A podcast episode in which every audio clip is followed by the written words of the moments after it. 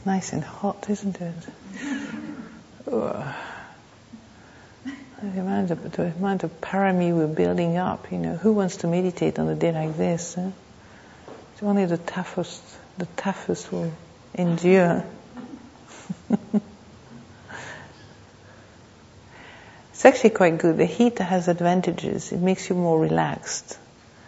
And a bit more, as we say in Thai, sabai sabai. Sabai chai means everything is okay kind of attitude, you know. And it's not such a bad thing because our tendency is to always to think that things are not okay. You know, we keep finding energy through, you know, repeating to ourselves, consciously or subconsciously, we're not okay. This, this is not okay. I'm not okay. The weather is not okay. The room is not okay. Whatever, you know, the criticism is uh, often what fuels our desire to move and act. Guilt and criticism. Many people suffer from that.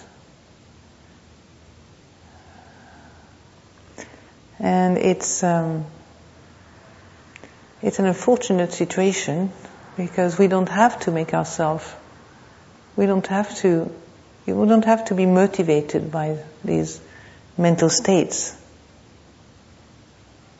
And yet, it's really um, habitual, isn't it? It's so habitual. So uh, it feels so true as well. There's a kind of element of somehow, so it feels so real that to generate guilt, remorse, to feel that life is not okay and I'm not okay, um, is is a means of um, progress. Yeah. And it, it's true. I mean that realization that things are not satisfactory and things, things are not, um, you know, they're not in harmony. That realization in itself is maybe a moment of awakening, a moment of seeing clearly the nature of life, because most of life is really not in a state of, um, um, it's not stable. Most of life is, in fact, all of life is unstable. You never know what's going to come around the corner. You never know what's going to happen. We never know how people are going to respond to us. And yet we try to make life so predictable always. We spend a lot of energy just trying to make things predictable. Not realizing that in that desire to have things predictable, there is also an element of death, you know. It's a kind of an element of a, a kind of a deadening element. Because to make things predictable, you have to control them. And control itself is not um, you know, control itself, unfortunately, often come from our own willpower, come from the sense of self. It doesn't come from wisdom.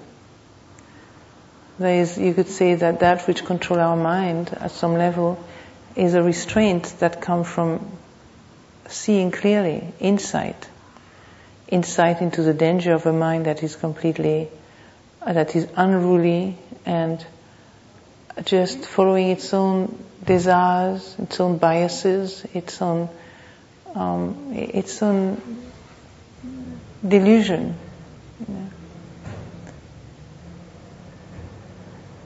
So um, when we uh, look at the mind in practice, like in the way we have done today, what we find is, you know, from what people have tell me over the many years now is often a, a kind of an entity there who is keeps hanging on to the past. You know, keeps hanging on to all the things that went wrong 20 years ago, 10 years ago, 5 years ago, 1 year ago, 6 months ago, 6 days ago. That kind of clinging to the past because the past is much more predictable than the future. You know, even though it's still, we only remember half of the stories. It's more predictable to hang on to the past and to let go and go into the unknown of the future. So this is why we get attached to our past history.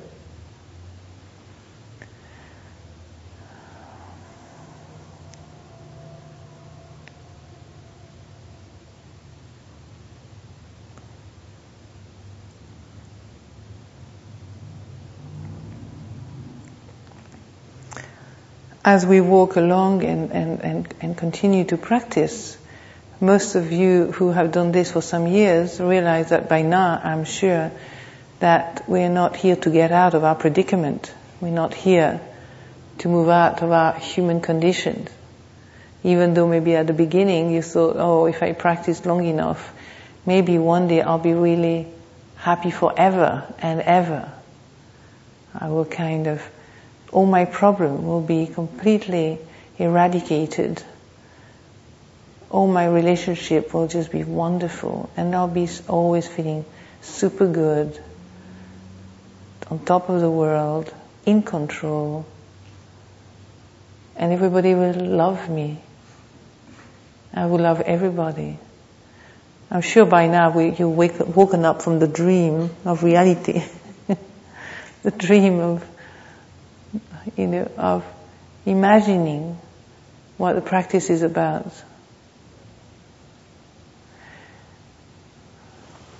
And there are various levels of practice, you know.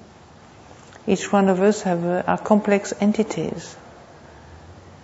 Sometimes our meditation uh, goes very well. We, we, the mind gets concentrated or is at peace or you know, and we can deal with the difficulties that come up. We can we can handle the, the obstacles of the mind. You know, whether we are, in, you know, we can see clearly the the changing nature of thoughts, and uh, you know, we can observe how ma- the mind lets go and so on. And then at other time, when we feel stuck and nothing seems to be working, we you, we we translate often wrongly those moments we turn the moments when we things go wrong, our life is in a mess, our relationship keep breaking up. You know, our, um, our, we lose our job. Our partner just slam the door and say goodbye. Our children are creating havoc in our lives, hate their mother, they hate their father. You know, we hate our mother and our father, or, or we hate our teacher, or you know, that we get disappointed and we feel we feel really um, that you know, the best center in the world suddenly becomes just a, another boring perception in our mind. You know, we we we at that moment identify immediately with those experiences often, don't we? As if having encountered a difficulty was not supposed to happen somehow.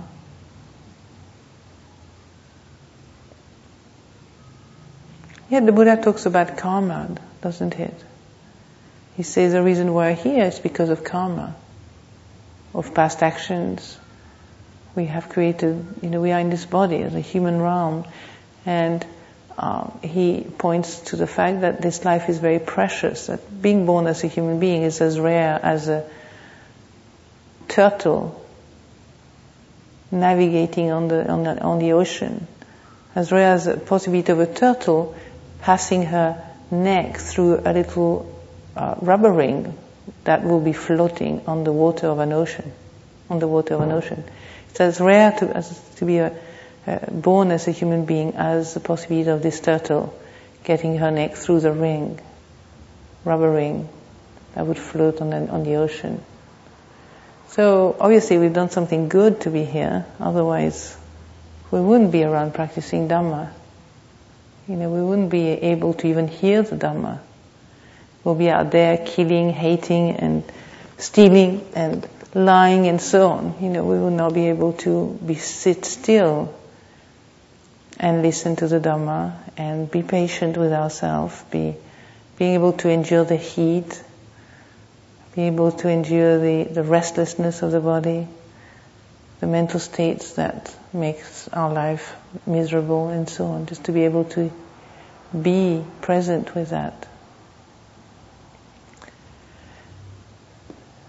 So um, we assume at some level that the human life is supposed to be um, easy, happy forever.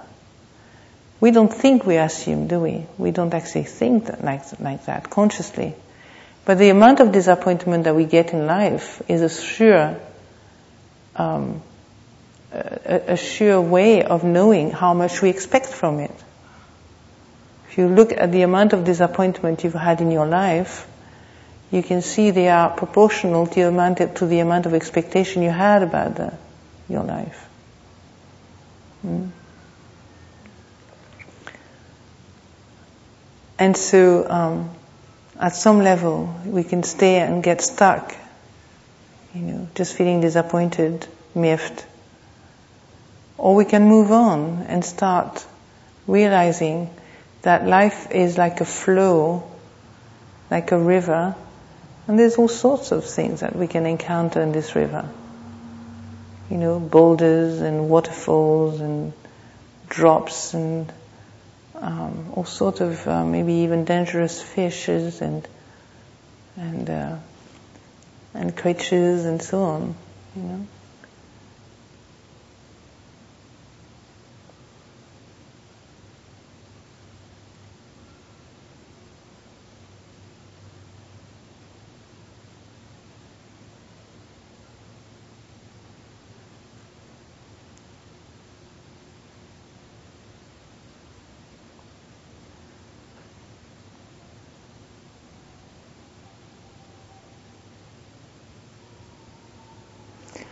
So in meditation, we have to be very honest, you know, with ourselves. We can't hide anymore.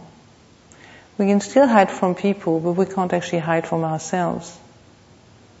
It's not, you know, it's not possible to practice and hide at the same time, even though we still have the habit of trying to avoid looking bad, trying to avoid looking silly or looking um, somehow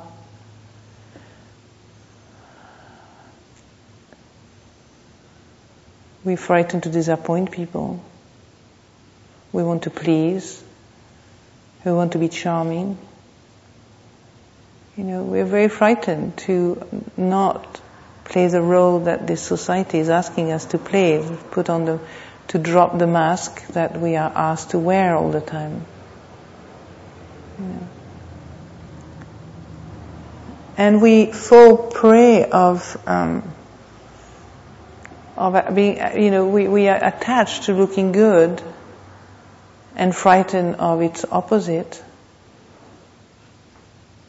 And unless you bring a, a clear understanding and mindfulness to the mechanisms of the mind that keeps falling, that keeps uh, moving from one to the other, you will um, not be able to free yourself. I mean, it's very simple.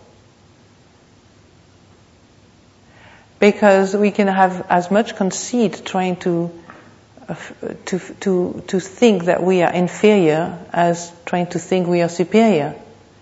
In the Buddhist teaching, there is a very nice explanation of the way conceit work, the sense of self, conceit, that which you conceive as yourself. The Buddha says, whether you think you're superior, equal, or inferior, it's all conceit. It's all a way of conceiving a sense of self. That was a great relief when I read this years ago. Because when you think you're superior and you can judge this, you think, oh, this is bad. I'm thinking I'm better than they are. So you try to make yourself inferior. But that doesn't seem to work either because you don't feel comfortable there. Doesn't seem to be a very good thing. And feeling equal is actually the hardest one. We have an imp- and it, you know, we find it impossible to experience equality between each other. You know, we, the mind, it's not that you personally have difficulty in, in doing that. It's just the way the mind is conditioned. We always want to put somebody up or somebody down. Have you ever noticed that? We can't put anybody on the same level because there's no one there. So when we create a sense of self, it's always up or down. And sometimes we can get mistaken and say, oh, you know, we're all in the same boat, we're all equal. I see this with some of the women I've encountered, encountered in my life. You know, they think they've practiced, so they think they're as good as none, or they are, as, you know, they all know what we know. It's like, yeah, you know, I know what you, your experience is. I know exactly what it is. I've lived in community myself, you know. So they're trying to make us all equal. You know, which is another form of conceit, unfortunately. So where does that leave us? Doesn't leave much room to cling, does it? You know. You think right now, you know how many people you know and where do you put them? The box up or the box down? But there's not many people in the, on the same level with you. The desire of the mind to cling to some image that is better than us or to be empowering ourselves through clinging to an image of someone being lower than us or worse than us is very strong. Very strong mechanism of the conditioned mind. For women, for example, you know, many women feel disempowered or lower than men and societies keep reinforcing that quite a lot. And then the men who don't even feel particularly more powerful than the women have to, you know, pump up the kind of muscle that make them feel more powerful somehow, better, because that's what society wants them to be. And so, as women, for example, we often feel inferior and we need a man or somebody else who is a, going to make us feel, going to raise us up.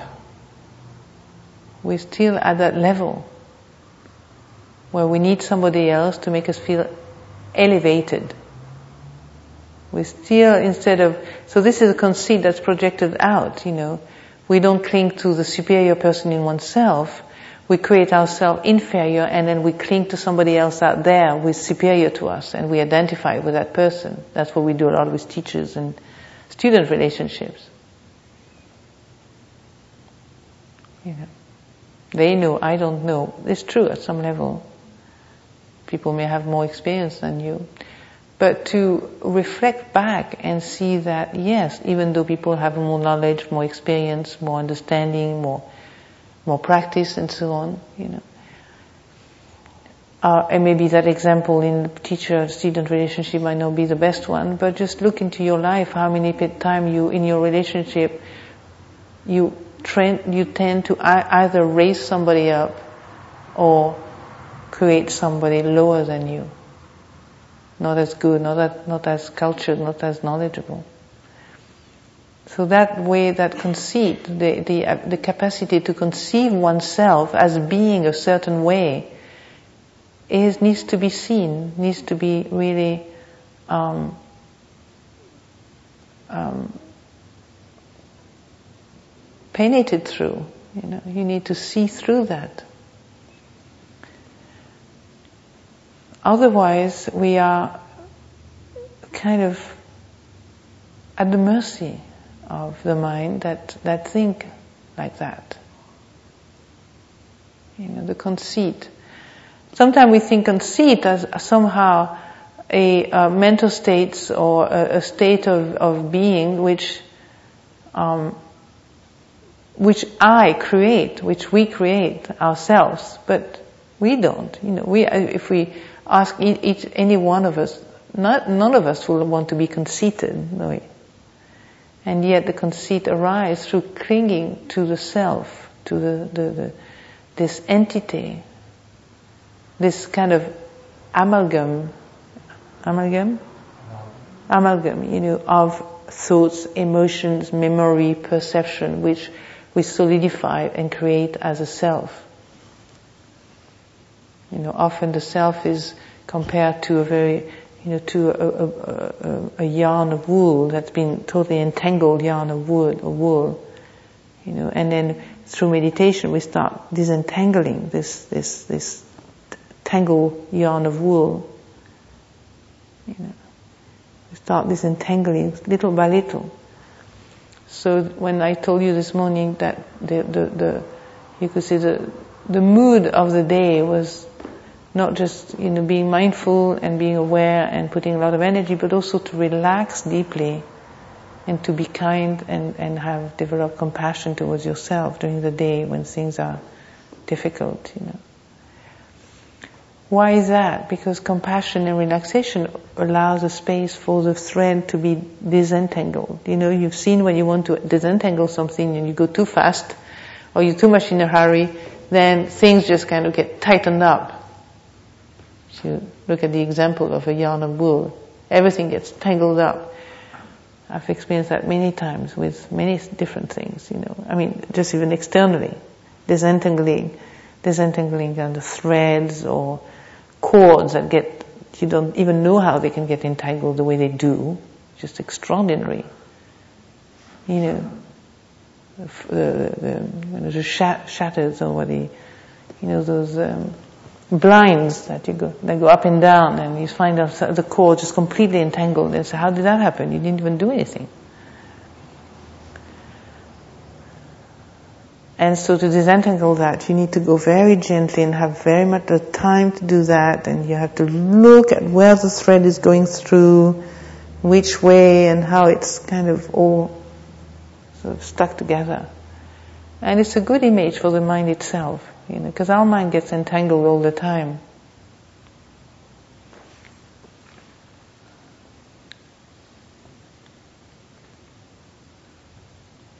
And the, the, that sense of self, which is not an unhealthy thing, if we don't cling to it, we just use it as a convention rather than ultimate reality.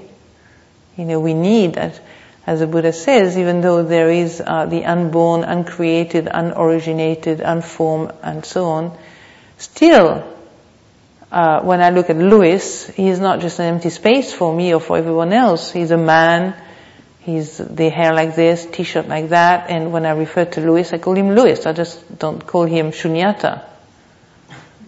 You know, or when I talk to Jill, I relate to Jill. She's American. She's not French. She's from, you know, she's from San Jose. She's not from, I don't know, Moscow or, you know, so you relate to people on conventional level. But what we do, we, we instead of the conventional reality, reality for many of us, become an ultimate one. You know, it's like if the conventional reality doesn't work, it's like, oh my God, I'm lost. You know, I've lost it all.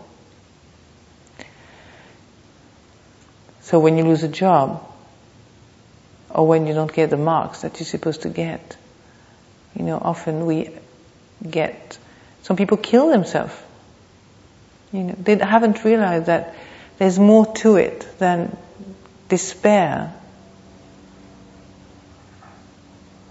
There's more to life than just get completely desperate, selfish, greedy, and miserable. Even though, of course, they have. You could say, well, if a man or women who have four or five children lose their job, I mean, they have really the right to feel desperate. Sure, of course they do. But another level, if there is no, somebody is not practicing with that, then they will feel even more desperate and even more lost and even more, you know. But just knowing, you know, that there's time for failure and the time for success, the time for disasters and the time for good fortune, the time for breaking up relationship and the time for bringing them together, the time for being sick and the time for being healthy. It's like, you know, Uh, you know, this Chinese story, it's a story of, a Chinese story that um, I think I found in Story of the Heart, Story of the Spirit from Jack Kornfield and uh, Christina Feldman. There was a story uh, which really illustrates many in many ways. I don't know if I remember all the details, but it illustrates the way um, you know the, the, the, wisdom we can develop in life. A story of a man. He's a farmer in China, and his um, his son is uh, called uh, to to go to war. But then just before that, so he, people say, "Oh, what a terrible thing! You only have one son." You know, how are you going to cope with that? And the son get an accident or sort of, you know, get, get hurt. And, uh, and then he doesn't go to war. And I don't know if, do, do you know the story? Yes. You know, you know enough of that story to know that it's a good for us, it's a good example to remember that. That when we're down the pit, that might be actually the beginning of light. You know. And it's often the case. You know, so one let's say, one miserable situation actually turned out to be a very favorable one.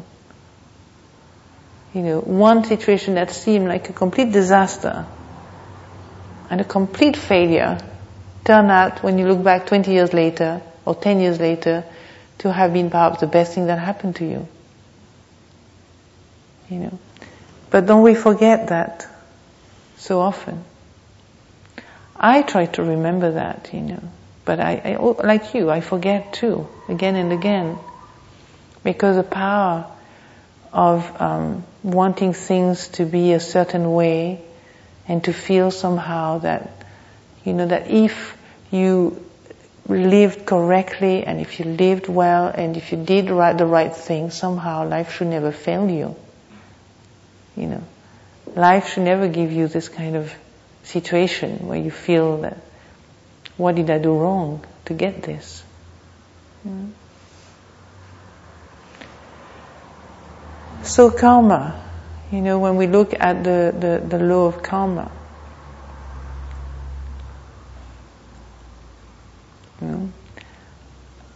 we may not be able to find out why we are here, but the Buddha says it's a very special thing.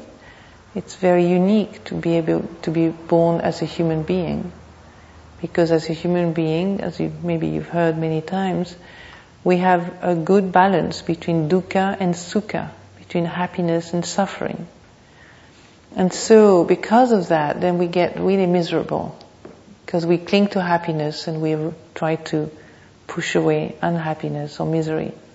And that is in, enough, that, that creates enough of a friction for us to want to wake up to that. Without that friction, we'll be asleep. You know, it's like those heavenly realm in the Tusita heaven or the, you know, or, the uh, heaven. You know, when you, you, they're just happy for eons of time. They never wake up. You know. So it's not such a good deal when you think of it.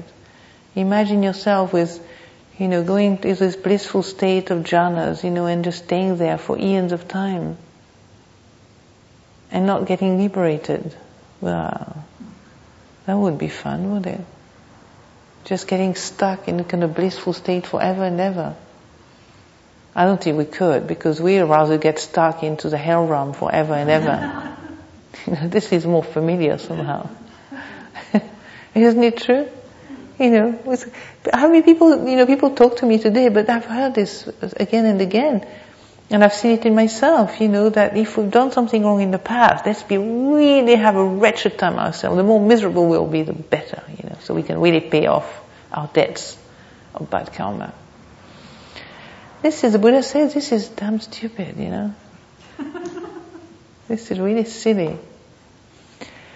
You don't pay off bad karma by perpetuating suffering. You know, you pay off bad karma by just bearing with it when it comes up. Whatever result of your karma has been is from the past, whatever result from past karma you have to experience now, just allowing to come up and releasing it, it's, you know, is enough. That's enough of suffering, don't you think? To have to sit on the cushion on the zafu for several hours remembering the conversation you had with your mother 20 years ago and how she mistreat, mistreated you, or your boyfriend, or your girlfriends how miffed you were, and then carry on 20 years later, still remembering that moment where you smacked her and she kicked you. you know, when your mother told you what a terrible girl you were, and still be influenced by that nowadays. Don't you think that's enough for a payoff? I mean, do we have to make more of it or? But we stay, we, we laugh, but we're not convinced of it, are we? we still do it all the time, unconsciously. Still making ourselves somehow recreating that sense of um, being a bad girl, being a bad man, being, you know, being terrible, being nasty. Somehow, because we just looked somebody in the face, you know, in a nasty, with a nasty feeling in the heart. So we have very high expectations about ourselves. And the only way to free ourselves from karma is to begin right here, right now, where you are. Because that's where karma is piling up. It's like you whole got, got a whole trash can there, sitting on this t- trash can. And you might as well let it go, you know. I mean, trash can only kind of feels, it feels better when it gets empty, doesn't it? And you can start cleaning it as well and not empty and not filling up again. You know? But the only thing that really fills up the trash can and emptying it is a sense of self still, you know? Because you only fill the trash can because you're still believing that you've got a self who is in control and somehow should be good, should never fail you, should be on top of the world, successful, and not make you suffer. So karma, as you know, the word karma means to do. It comes from the, the word, the root ka, you know, and karonti, or, and I'm not a Pali expert, you know, but I've learned a bit of Pali. But the root itself means, you know, to do. So, it's not a fatalistic kind of notions of you have to really pay all the, you know, sort of pay for all the terrible thing you've done, you can actually even lighten up your karma by starting living your life skillfully. You can lighten up. You know, even the time of the Buddha, you think he got, he got off without karma after his enlightenment? Some of you may remember, 45 years he lived, 45 years he taught, thousands of people, 10,000 of people. He still had karma, you know. His body became old, he had to rest and lie down in the afternoon, like all of us feel like doing sometimes. You know, sometimes he will not teach, his back hurt and he will be sitting against a pillar and, and lie down and rest. And then people try to throw boulders over his head and try to kill him and he only, got a little scratched toes. Well, if he hadn't been a Buddha, he probably would have been squashed, squashed, reduced to a little pool of something or other. You know, people tried to kill him. People tried to accuse. Women tried. One woman tr- tried to accuse of having, of him having made her pregnant. And you know what he said to her? This wonderful, wonderful response when she came to. She she was really uh, under the spell of a group of ascetics who were trying to um, you know, uh, trying to destroy the Buddha's reputation. And uh, so she made herself, as she was pregnant, she, she put stuff under her belly, under her uh, dress, and and she went to the Buddha and said that he made her pregnant. And he looked at her and he said, "Well, sister, only you and me will know that, can know that." Isn't it a wonderful response? Not frightened. He said, "Only you and me will know that." Whether I've made you pregnant or not. He wasn't frightened. And he knew, you know, he knew the truth. He didn't have to defend himself, in other words, you know. He said, you know whether I made you pregnant and I know whether I made you pregnant. That was all he said. He didn't defend himself, he didn't try to uh, uh, prove something or another thing. He didn't try to justify anything. He just said, only you and me can know that.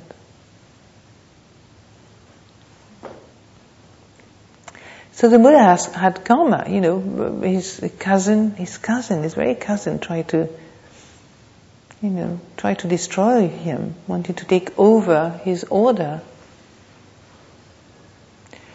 Monks were a pain in the neck, you know, they were always trying to give him such a hard time by proving that all that he had established was just nonsense. That they could do so much better by having sex, eating three times a day, living the way they liked. They could do very well too. They did not need all these ascetic practices and this path of restraint. You know, they tried to prove to the Buddha that his cousin Devadatta tried to um, to force the Buddha to establish vegetarianism as a norm. And the Buddha said no. He didn't want to enforce vegetarianism because monks and nuns of, uh, of the Buddha were uh, alms mendicants. They were dependent on the generosity of other people. And forcing vegetarianism would mean that only some people would be able to offer food to the monks and nuns. So it wasn't that he was against the killing of animals, but out of compassion for the donors, he wanted everyone to be able to offer food. So he never forbade meat, for example or animal products. Only in certain circumstances could you refuse to um. For example, when an animal had been killed, especially for you. And certain meat, like elephant's meat, snake's meat, and two or three different kind of animals as well, that you could refuse.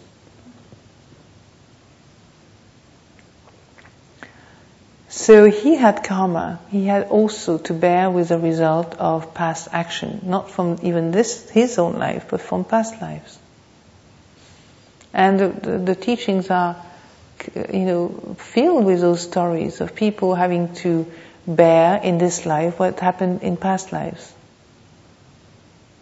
You know, so it became much less personal on some level.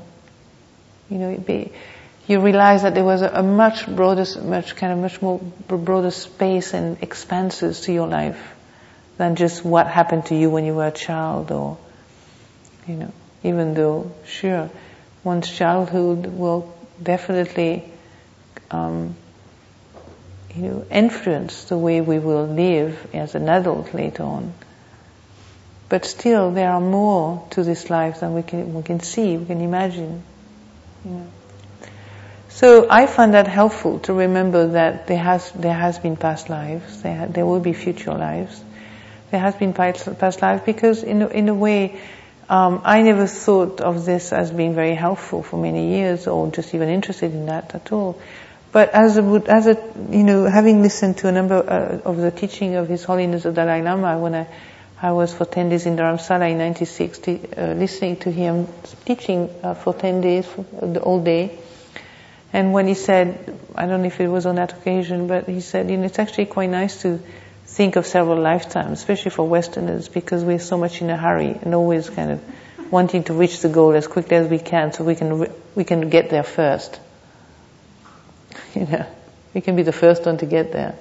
Actually, to think in terms of several lifetimes, it's actually we start relaxing a little bit and and give ourselves a little bit of the space we need to disentangle that yarn of wool we call the karma of our personal karma. You know. Of course, the danger it can make us lazy as well. You know, it's like you say, oh my God, you know, I can do that next, lifetime. Like the diet that all all of us did as young women. You know, we'll, oh well, we'll start tomorrow. You know, we want all to get slim and thin and looking good. You know, but how hard it is. You know, you say, oh, well, I'll start tomorrow. You know. So, this is when, you know, reflecting on the danger of unskillful karma becomes important and gives really an incentive and a sense of urgency to our life. When we realize that just even a small, you know, just the way we think can affect our life so deeply, so profoundly, even, even though nobody sees it. No one can see what, you know, unless people are mind reading, you know, which happens a lot in the East, you know, but here I don't think people are, you know, too bogged down with their own thinking, I think, to even start reading anybody's mind. you know, But most of us are, you know, we can't think all day long the most stupid thought because nobody is actually watching. We're much more conscious of our actions, aren't we? We will never do what we think because we will be so embarrassed. So th- that's why the, the, Vinaya, the discipline, is actually uh, only dealing with action by body and speech, not with action by, you know, through the mind. So you can think anything really. And uh, that is taken care of by your meditation practice. But the Vinaya, or the discipline, the monastic discipline, the precept that we commit ourselves to, they're really to uh, restrain our actions and our speech. You know, the five precepts, for example. Mm. To refrain from killing, stealing, lying, sexual misconduct, and taking drugs and intoxicant that dulls the mind. These are ad- addressing our actions, you know, drinking, sexual activity, or even just sensual indulgence. It's not just sexual, it's just the, the, way we use our energy through any, any of the senses. The indulgence, sensual indulgence. And um,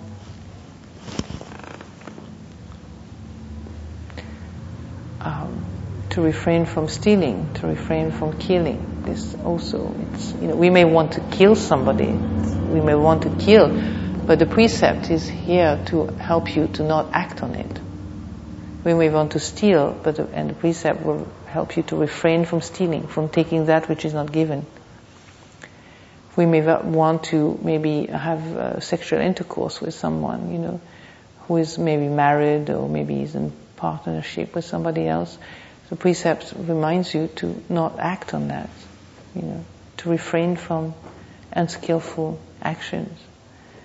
And talking, the precept on speech, you know, to refrain from lying, gossiping, backbiting, slandering, and so on. So those precepts remind you of not following unskillful habit by speech and and skillful actions by body. Yet, um, you know, the karma, as I was saying yesterday uh, about this man who, in his office in New York, who is a Thai consul, I think, has this, um, if I remember correctly, this little um, line saying, "There's no, nothing more powerful than karma," and it's true. Even the Buddha um, in one of his uh, suttas says that if we knew, if we knew the power of one act, one small act of generosity, if we knew the power of that, we will never go, we will never go, we'll never um, go without sharing what we have. We never, we will never let a day pass without sharing something. You know, if we knew the power of generosity. You know, the, mag- the magnitude, the ma- magnitude, magnitude of generosity, an act, a simple act of generosity. So you see, we don't, we're not very, we don't see very clearly the, the, the way things work. You know, none of us, I don't, you know. I get more a sense for it because through my own experience, you know, I get more of an understanding. You know, or the power of one moment of anger. You know, in the Tibetan tradition, remember many years ago, they would say one moment of anger, you destroy all your skillful karma, all your, that's very powerful, isn't it? But in terms of practice, in our tradition, we work, let's say, we emphasize more the, you know, the actually, how we can handle that anger without, of course, and you know, destroying any hope of so uh, any hope of, of ever coming out of this unskillful karma. You know, so the anger, for example, in a, in, a, in practice, you know, just to be able to, you know, um, we, we might not be able, we can't get rid of the anger, we can't get rid of it, we can't. So we spend a lot of time judging it, criticizing it, sitting on it, forgetting it, distracting ourselves from it, and so on. Spend a lot of energy trying to ignore it, suppress it. And, and yet, you know, if there was not a strong sense of self-identification to this anger, it could just arise and pass away. And because of the precepts, you have a, uh, you know, a, a strong commitment to restraint you know, the restraint, of not acting on unskillful things. So, how, you know, the way we deal with anger is not very clever, not very wise, because instead of releasing it, we tend to suppress it, judge it, criticizing it, and through this way of dealing with it, we reinforce the sense of self associated with anger. Any thinking that you do around you know, any thinking which not, has not a na- nature of contemplation, you know, a, a, a, nature of reflecting on something, you know, from, from the heart, of really uh, intending to learn from your anger. You know, thinking about it, keep recreating a sense of self, and that's karma. So even though we think we're doing the right thing by obsessing ourselves with the thought of how bad we are for being so angry and how terrible we are, we're creating a sense of self which is inferior, remember? I'm a bad person. And then we get fed up at some point and when we start being superior by actually projecting it on somebody else. They're wrong. I've got the right to be angry. My anger is justified. I'm supposed to be angry. This is good. because if I'm not angry, they'll never change. So we become, we get into the superior conceit. Yeah.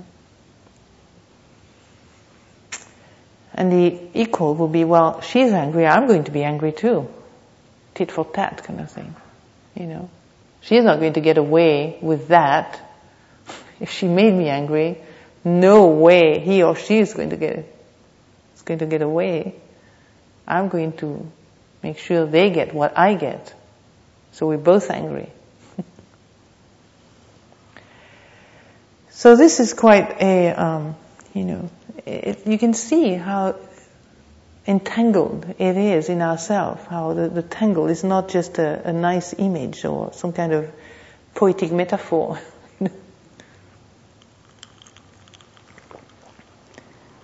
an expression of um, of the mind as a kind of some sort of sweet image. It's very, very real. We're very entangled in that sense of self, which is always trying to prove that it's superior, inferior, or equal. You know, but still, that entity that is uh, that, that tightens up everything. So the Buddha didn't say that you should kind of walk around as if you were an empty box, you know, with a name sunyata on it. No self. It says there is a conventional self and there is also, ultimately there is not a self, but there's a conventional self. So, um, you know, in his time there were many ascetics or groups of people, philosophers or metaphysicists or who were advocating all sorts of theory about the nature of self and no self and so on.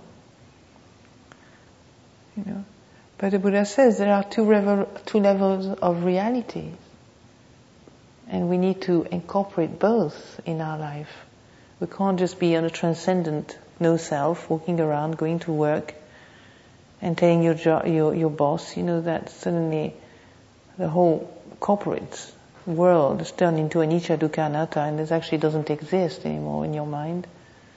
That's not how you're going to get paid at the end of the month. You, know. you need to relate to both levels.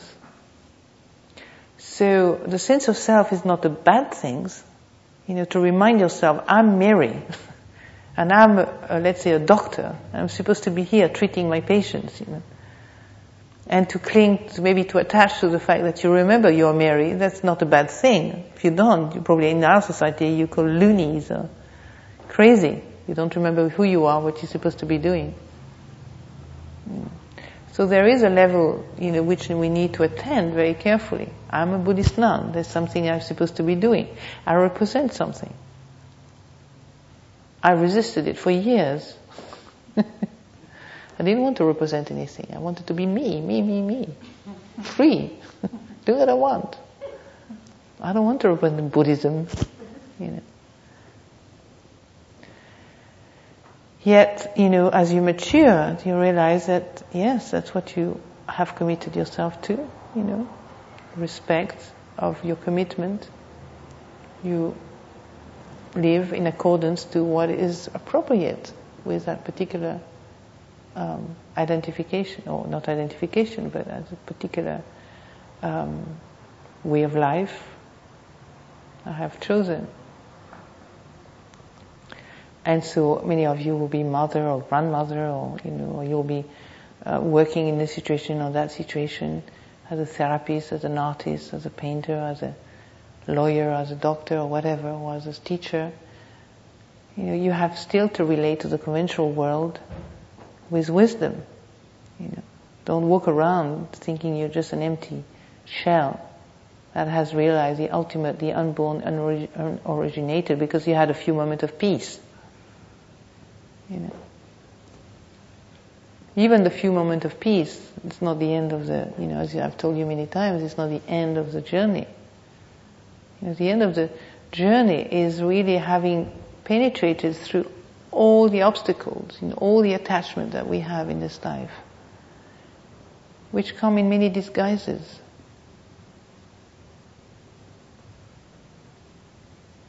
And conceit is perhaps what disguises what, what disguises it most, thinking that we know, or thinking that we have accumulated things, thinking that we are somehow better than others.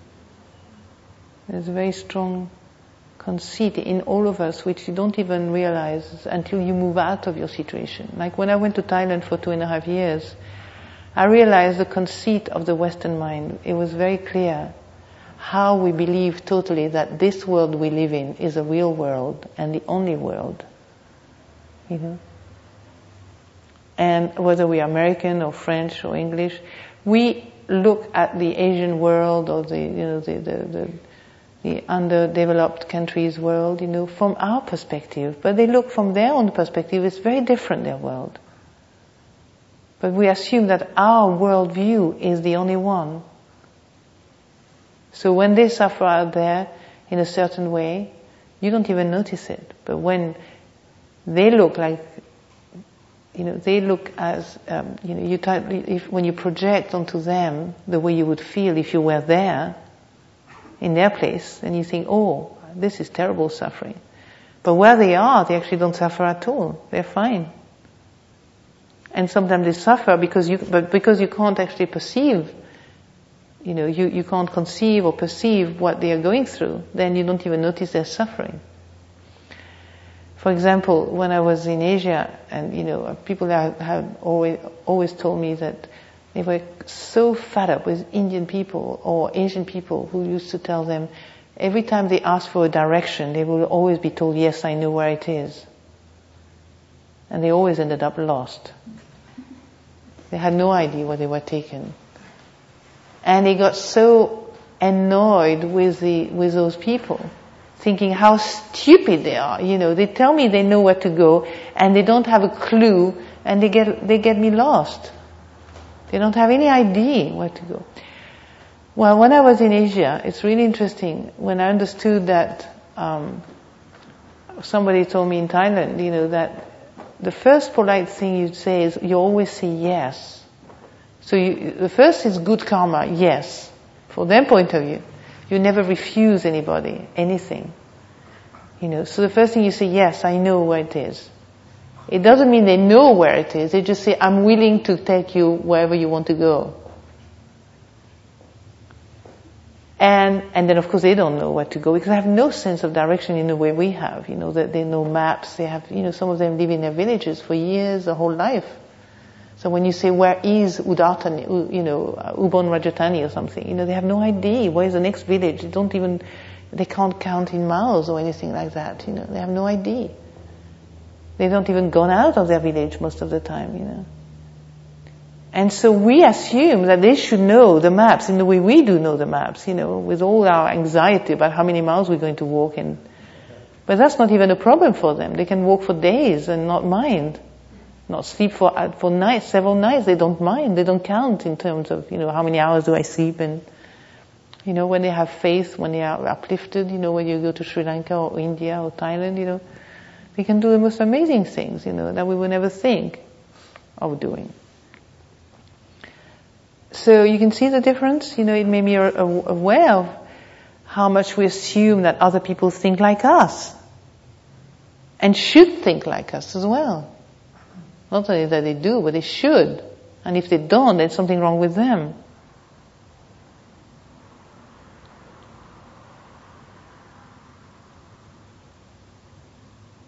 When I was younger, my father used to say, you know, um, yes, we're very good at helping underdeveloped country. We bring, we bring them toilets, bathroom, as if they needed bathroom. you know. They've got whole nature to go and pee and poo. But, you know, instead of food, maybe we'll just bring them good bathrooms. Or, yeah. So, you know, that's, uh, you know, I'm not going to be very long. We're going to stop in a minute. But that sense of conceit is really strong. And the karma of that conceit is that we, you know, we, we feel very separated from the rest of the world because we assume that our world is right.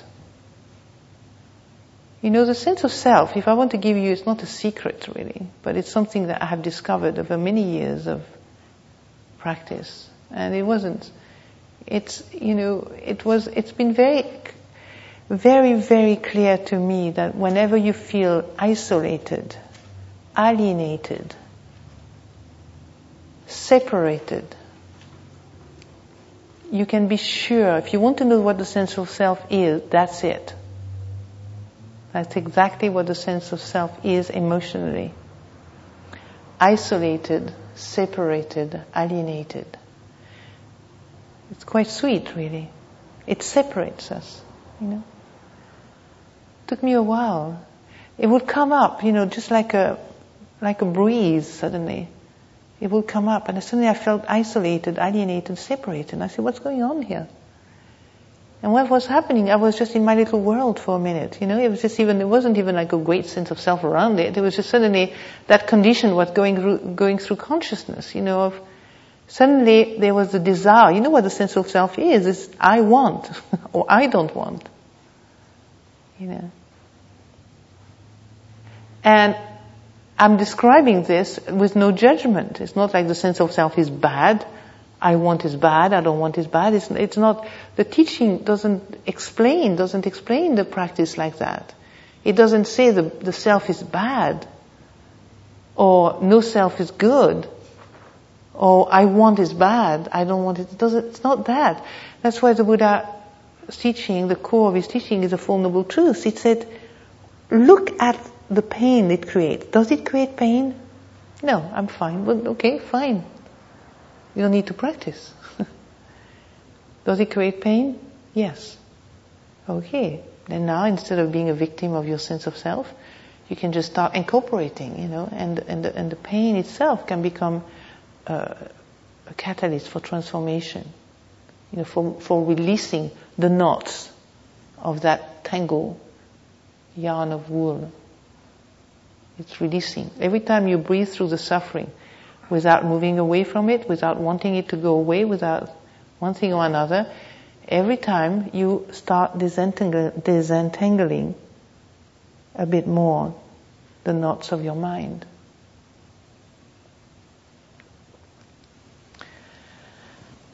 And so look at, uh, you know, our, our greatest obstacle is not so much what the wrong thing we do or the stupid things that we do, our greatest obstacle is to think that we are in charge of our karma. So because we think we are in control, then we also suffer because we can't actually control anything. this is our greatest, uh, uh, you know, our greatest sort of tragedy is that we think we are in charge. Karma is in charge. Not us. Karma, you know, the law of karma is just following its course.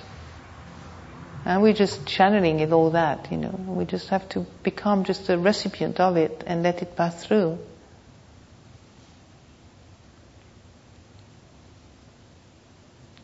But it's not always obvious, you know, when we are really confronting a difficult situation or a painful encounter with someone, you know, you don't think of that as just, you know, karma resolving itself. You think, God, you know, messed it. I blew it again. Or, you know, he blew it again. Or she blew, you know, she, you know, I've made a mess of that again. You know, that's why we have the container of practice and the precepts.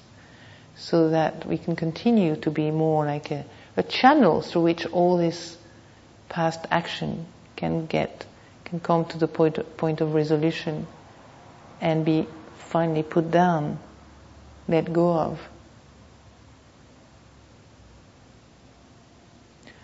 So, I leave you on these words. And if there, there are any questions, we have a few minutes for questions.